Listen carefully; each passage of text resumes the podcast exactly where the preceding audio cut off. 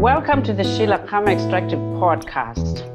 We are continuing our discussion on mining in the future and the role of mining in climate change. Today, I welcome my guest, Artem Golev. Artem has a multidisciplinary background in economics, engineering, and environmental science, and 20 years' experience in the minerals industry and academia. Throughout his career, he was involved in multiple projects focusing on recovery metals and other byproducts from mining, industrial, and urban waste, and understanding technical and non technical barriers for better practices in waste management, recycling, mine land rehabilitation.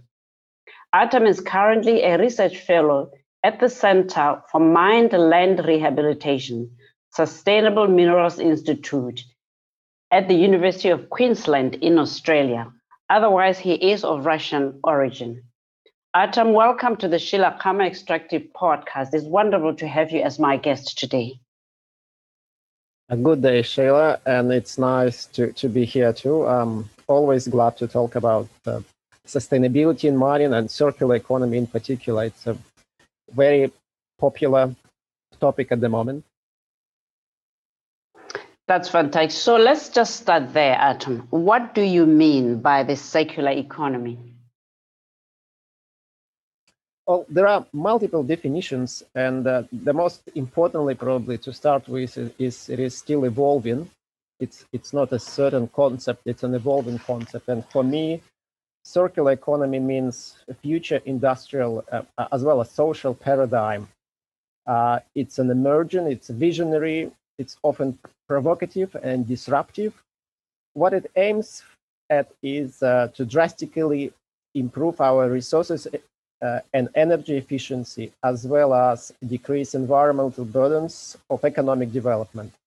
So we know that we use a lot of resources and, and that's very important for our growth, for economic development, how we can actually use less and, and, and, and have more. So that's what circular economy is essentially is about to, to reuse, recycle, recirculate materials rather than continuing relying on natural resources.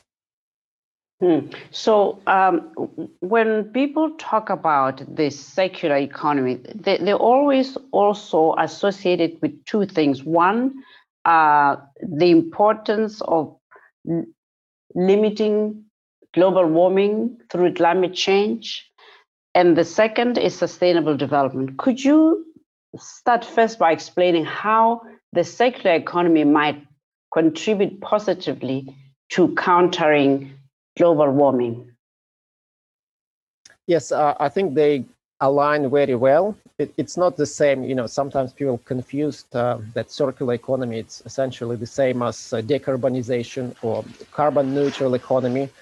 They are similar concepts, and uh, circular economy often, you know, borrows ideas from from other environmental and sustainability uh, disciplines. But uh, the the major difference is probably uh, is how we use resources, how we achieve um, uh, carbon neutral economy. The circular economy helps us to remove our reliance on primary resources, or at least decrease it uh, and in this regard, it is often can help to decarbonize the economy. Uh, in most recently, circular economy also articulates um, such an important aspect as um, regenerating natural systems. So it's it's also important um, uh, goal towards climate change. So you talk about primary materials, and I'm sure for you it's evident how the use of primary materials has a bigger carbon print uh, than the use of recycled materials. Why? Uh, what is the difference, and, and, and how is one more likely to increase global warming where the other is a, a potential solution?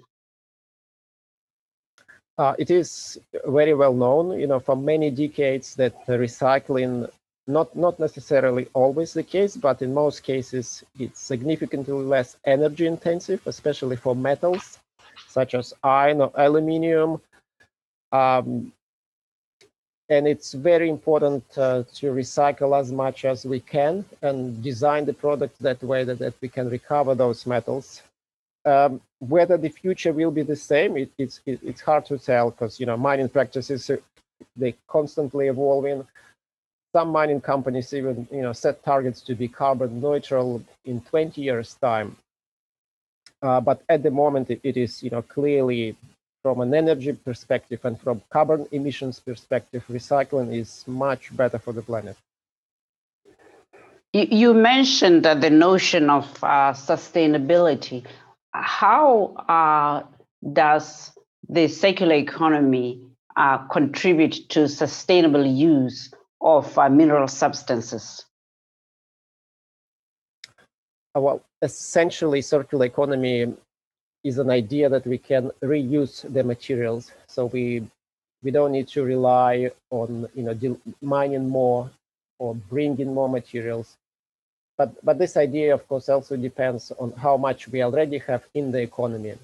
That's relatively recently again uh, was recognized that actually we haven't mined enough uh, stuff yet. And in the next 30 years, essentially, we will be mining more than we have mined to date for, for many commodities, uh, including you know, iron, aluminium, copper, uh, especially when we're talking about transitioning to carbon neutral economy, uh, to renewable energy generation, um, building new infrastructure in many countries and growing urban population as well. So it all demands a lot of resources we would like to re recycle those resources, but we simply don't have them yet. So we have to mine them first, um, put them in the economy, put them in use, and then later, of course, we can uh, can decrease our reliance on mining and, and some recycling. At least this is our current plan. So, uh, I mean, the, the you you describe this very well. Uh, I mean, Artem, is this theory or is it practice? And and if it is practice, how extensive is uh, the practice of recycling materials today? Well, I, would say it's both. It's a theory and a practice, but um, again, it's important to remember that recycling is not a new concept.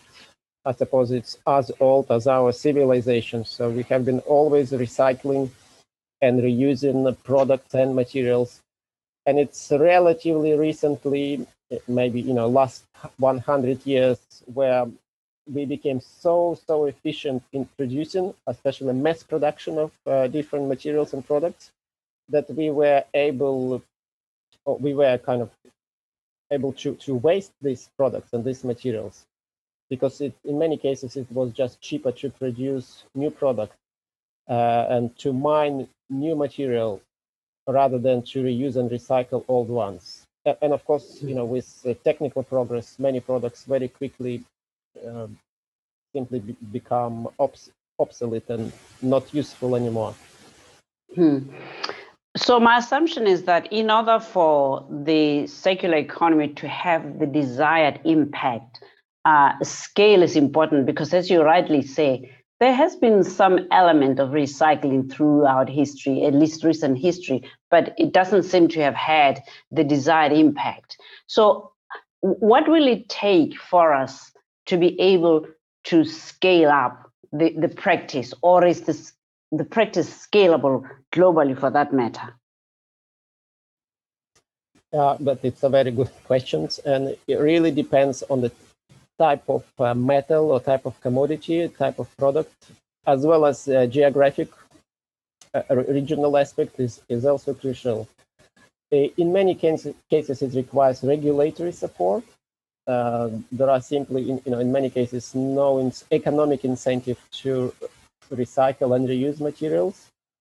Uh, in many countries, especially you know, the developed countries, there is a significant waste levy, and companies simply and, and, people simply cannot afford uh, landfill their materials. They have to recycle them. It becomes cheaper to recycle than to, to landfill materials. Um, if you look for exam some examples where we, you know, we really achieved very high recycling rates, probably a good example is um, such metal as lead. Not, not many people use it as an example, not, not sure why, but uh, the, the major application for lead is uh, lead acid batteries that we use in our cars. And virtually 99% of this lead is recycled every year, and more than half of lead demand is covered by recycled metal. And the forecast, you know, for the next 20, 40 years, it will go much, much higher than, than that.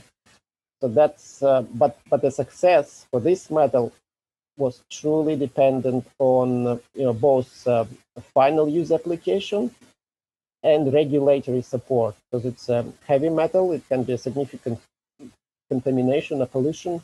So in most countries, it's a strictly regulated um, metal, and it really helped to achieve such high recycling rates. So you you mentioned the importance of uh, you know policy interventions, and I can see why. But I, I think uh, of also two potential solutions, and, and I'd like you to please comment on that. The first is public education. After all, it is you and I who consume these uh, fast and efficiently produced goods, and it, in many ways, some of them are disposed of by ourselves. So, how much do you think public education is important in pushing and driving uh, recycling of used metals? I think it's absolutely crucial. Uh, not just education, uh, you know, as part of the uh, kind of government uh, system, early ch children education or university education, but also as um, general public information. So we have to be informed to make the right decisions whether it's our uh, uh, you know kitchen waste or domestic waste or whether it's um, you know decisions what product we should buy you know uh, should is it a good time now to buy an electric vehicle for example? Is it better for the environment? Should i install solar panels on my roof? Again is it is it uh, clearly the good and the right decision? We and it's you know it all comes with with, with education. Hmm. when we think of education and policy reforms can you think of uh, an example of a country or a company in modern day times that has taken uh, you know the matter in hands and, and and that has succeeded in pushing the notion of recycling it's, it's a tough question um, from a circular economy perspective, it's not so much about recycling, I believe. It's, it's about more efficient material use or efficient product use. So there are examples uh, where some companies, you know, trying to move from selling products to selling services. Uh, one example is, for example, um, you know, intelligent lights as a service or efficient lights as a service. Uh, I think it was pioneered by Philips, where essentially they they bring their own lights, in most cases very energy efficient, and they install them and they look after them. And when they have a better option, they replace it and take the older product back. Then this company is responsible for recycling. For them, it's you know very important to design the system to be low maintenance, uh, very efficient, as well as uh, as, as, well as recyclable. That's this mm. is hmm. one example. Another example, probably uh, carpets. Uh, there is a company in Europe that um, sell as well carpets as a service, and then they can take it back and recycle. Uh, one more kind of familiar product for us, perhaps it's coffee capsules. Uh, some coffee capsules are made out of copper, and copper is very valuable and very much needed metal. So again, you can design a system, collection system for used um, coffee capsules, collect them back, recycle them into metal, as well as uh, recover um, uh, coffee and produce compost, for example. It's, it's uh, also an option and it's also on the market. There are, however, examples where companies fail, but perhaps we can talk about this another day. Yes, uh, what I find interesting about what you're saying is that actually, for the circular economy concept to be successful, we have to start right at innovation. The, the type of products that are designed the extent to which if they use energy, they are either energy intensive or not. And that if we only think of recycling as in reuse, then we miss the point. It has to be the entire value chain of the product and making sure that at every stage uh, we are take cognizance of environmental impact. Is that correct, uh, Artem? Uh, yes, I believe so, Sheila. Yes, uh, this is probably the major difference between circular economy and recycling economy. Uh, the traditional recycling mainly looks for resources, or sometimes it's called low value recycling, while circular economy is looking for high value reuse, repurpose, remanufacturing, disassembling, um, as well as recycling as well. Uh, even in the recycling, you can, uh, you know, they introduce such concept as uh, downcycling and upcycling. Uh, in many cases, traditional recycling actually means downcycling. So we use the same material for a lower value application. I remember a few years ago, some of my colleagues did um, research on uh, steel flows uh, in Japan. So what happens to uh, steel in, in cars? In particular, they were interested in alloys in cars, and Japan is very well known as a, a cars manufacturer. Um, to their surprise, they well on, on average one cars are used for about 10 years and then they have to be scrapped for metal essentially. And most of this metal goes to buildings. So it not goes back to cars, it goes to a lower value application and many alloying elements are lost. Uh, I think in the case of Japan, they, they uh, suspected that most of these buildings actually in China. So from being a car in Japan or elsewhere, the, the steel and other metals, they're going to be a building in China which is also important, is recycling, but it's a lower lower value application. Hmm. I have sometimes when people speak of uh, the circular economy, I've heard them speak of uh, a, a, complete mindset change or a complete change in the structure of commerce, such that manufacturers don't actually sell the produce that instead they lease it, but they take responsibility for either putting that material back into the circular economy or adapting it for some other use. Can you explain to our listener how this is envisaged, the fact that we move from selling to leasing?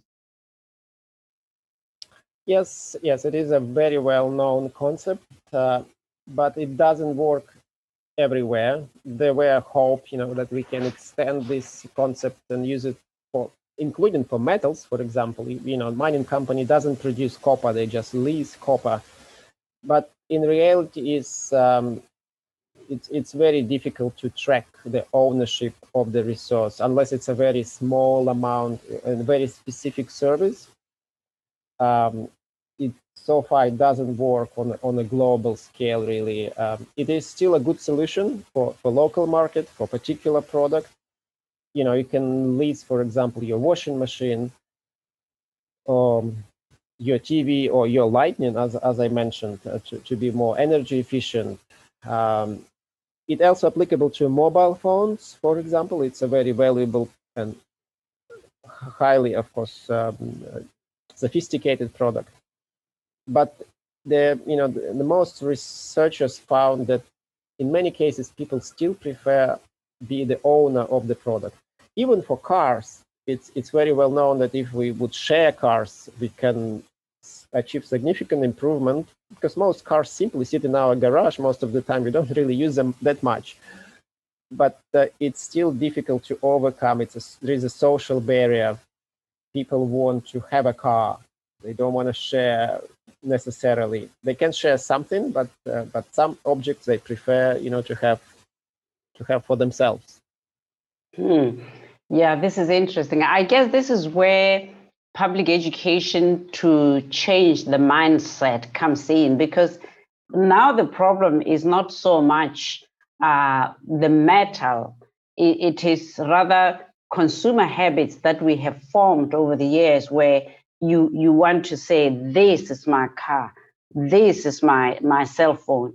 When when we were young uh, and there were no cell phones we had the landline at home and that was everybody's phone. Now everybody has their own cell phone and and unless we break that uh, cycle of consumerism i've always felt that the challenge of uh, climate change in many ways is not so much about the objects but our consumer habits and and i wonder how you feel about that whether we are focusing uh, unfairly on the companies that mine or pump oil, when in fact, if we just focused on our own consumer habits, do you think we would dent the problem in any way, Artem?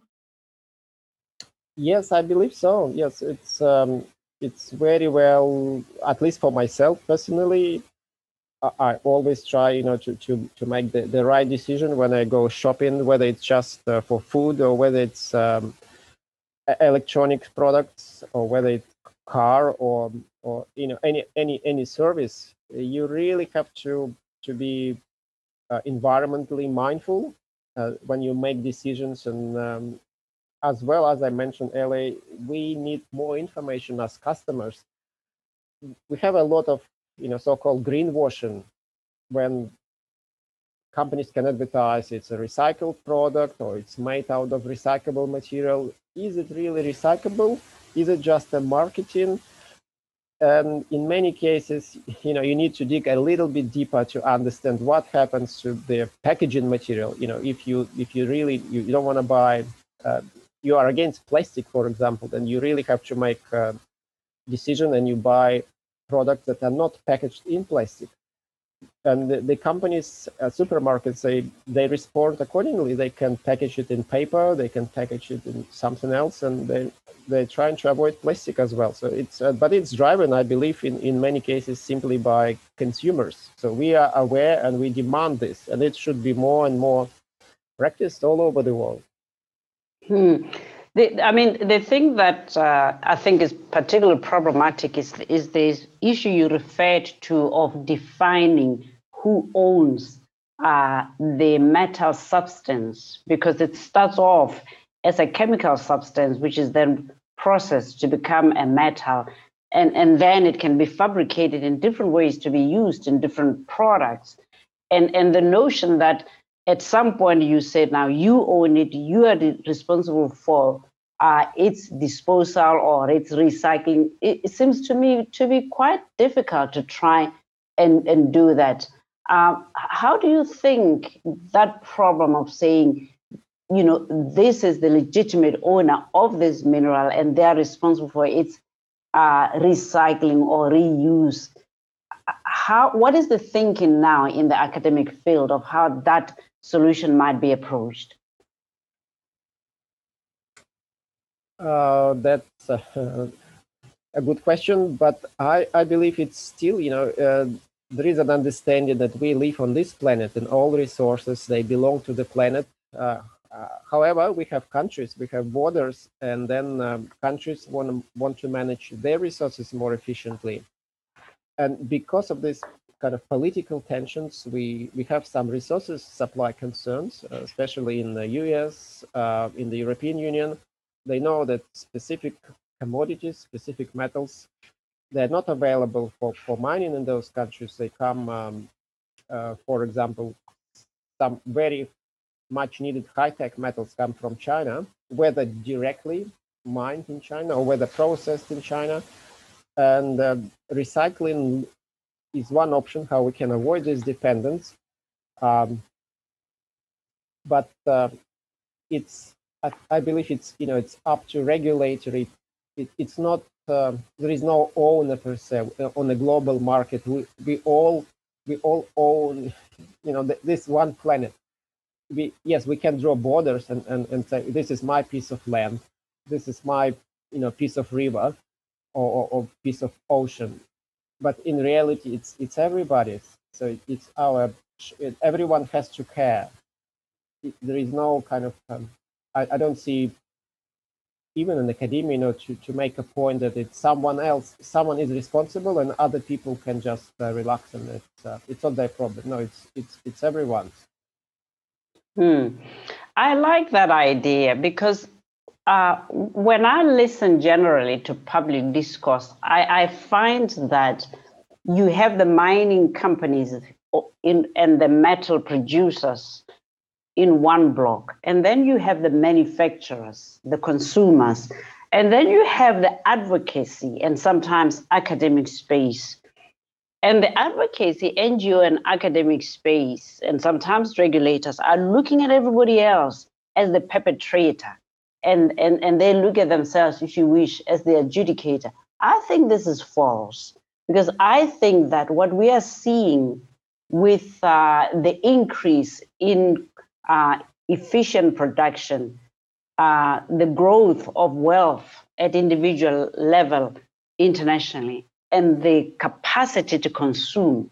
I think when you place these three things together, uh, you've got a major problem. And, and I, I think every one of us has a role to play. And, and I think that if we adopted that approach and not be tempted to say, it's the mining companies, is the metal producers, then we would we would get somewhere. So I, I agree with you fully that it is fundamentally our our problem. Let me ask you something else. You know, I think entrepreneurship per se is a double-edged sword because for one, entrepreneurship leads to innovation, but also it might lead also uh, to greed. In the area of the circular economy, I've, I've met a couple of people who have established companies uh, and they recycle and they innovate and they do other things. How much do you think entrepreneurship is going to be part of the solution, just as much as, say, policy reforms? It has always been important. Uh, and um, you know this is sometimes they call it the force the force capital uh, in the economy. So we have, you know, we have labor, we have uh, uh, capital as machines and equipment, uh, we have money, financial capital, but entrepreneur, entrepreneurs and the entrepreneurial spirit is also a capital and very much crucial for our progress. I hope that circular economy will change uh, the way we behave. It, it's not all it, it's probably hard to say, you know, from a financial, it's not all about money. It's, it's about sustainability is far beyond making money. And, and this is the, the maybe the, the major problem we are facing. And, and the reason we're facing this problem because the biological systems, they don't function the same way as uh, our economic system does. We are just looking for making more and more money and grow, while in um, in natural system, it's all about resilience and sustainability. Hopefully, the circular economy will help us to find the way out and align our economic principles with natural principles. But it's hard to say at, at the moment where exactly we may end up and how it will look. You know, the future future entrepreneurs and future companies that more thinking about community, about people, but not about themselves, not about their shareholders.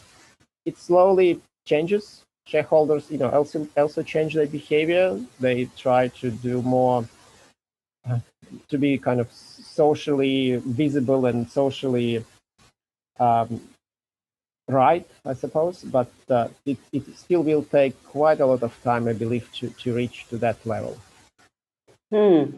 Yeah, it's it's interesting. I was uh, in my limited knowledge, I narrowed it uh, too unreasonably to consumerism. I think your choice of words, which is alignment of economic systems with sustainable development principles, I think that's the key.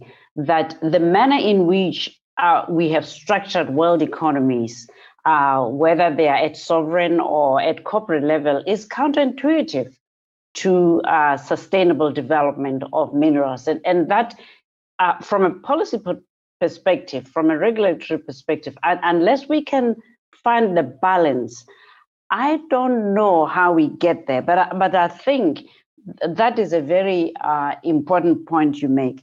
I, I want to ask you something else, Artem. So, I'm an African living in uh, the developing world, and for many economies, raw materials are the hand that feeds the national economy. These economies are very dependent.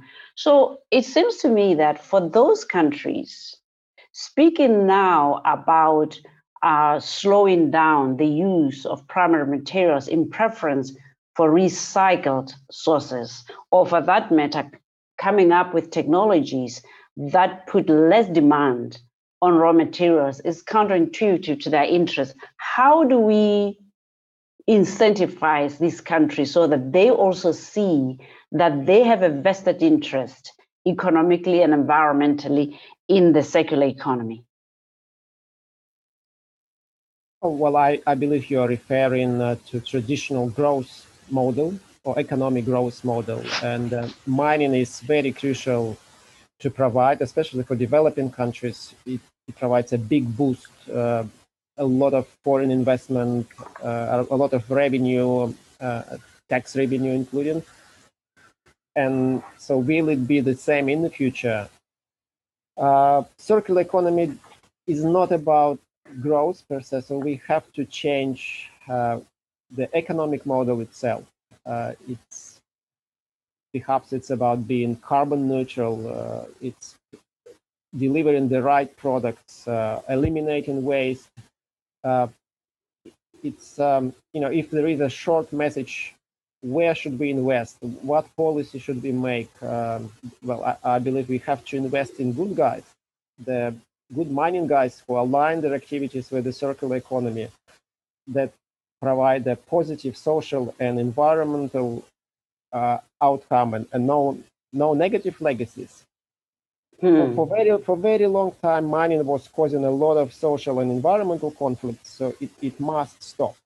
Um, so, so circular economy definitely, you know, it's it's it's a good uh, it's a good framework, good framework that can help the companies to transition to better practices. Hmm, that's wonderful. So, so what you're saying is, is, is not whether you mine or not. It's also how you mine, because uh, part of the innovation is departing from uh, old methods that were unsustainable to new methods, while at the same time continuing to ensure that we reduce our carbon uh, footprint.